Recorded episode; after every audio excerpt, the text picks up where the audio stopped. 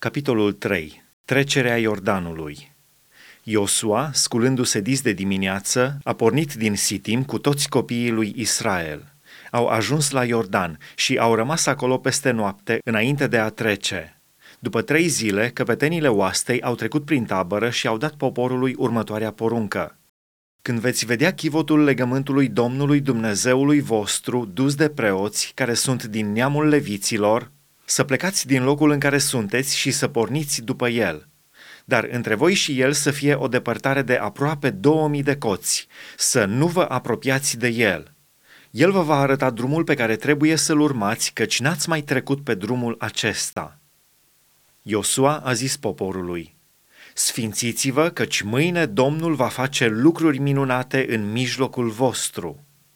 Și Iosua a zis preoților: luați chivotul legământului și treceți înaintea poporului. Ei au luat chivotul legământului și au pornit înaintea poporului. Domnul a zis lui Iosua: astăzi voi începe să te înalți înaintea întregului Israel, ca să știe că voi fi cu tine cum am fost cu Moise. Să dai următoarea poruncă preoților care duc chivotul legământului. Când veți ajunge la marginea apelor Iordanului, să vă opriți în Iordan. Iosua a zis copiilor lui Israel: apropiați-vă și ascultați cuvintele Domnului Dumnezeului vostru.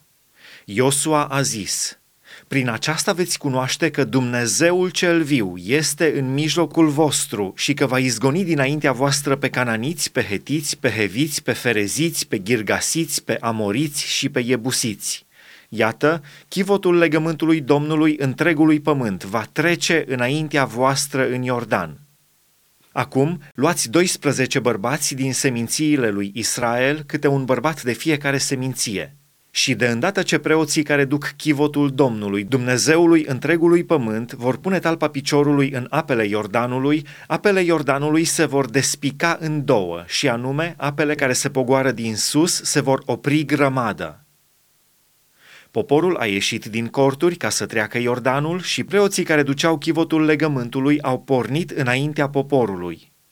Când preoții care duceau chivotul au ajuns la Iordan și când li s-au muiat picioarele în marginea apei, căci Iordanul se varsă peste toate malurile lui în tot timpul secerișului, apele care se pogoară din sus s-au oprit și s-au înălțat grămadă la o foarte mare depărtare de lângă cetatea Adam, care este lângă Țartan, iar cele ce se pogorau spre Marea Câmpiei, care este Marea Sărată, s-au scurs de tot.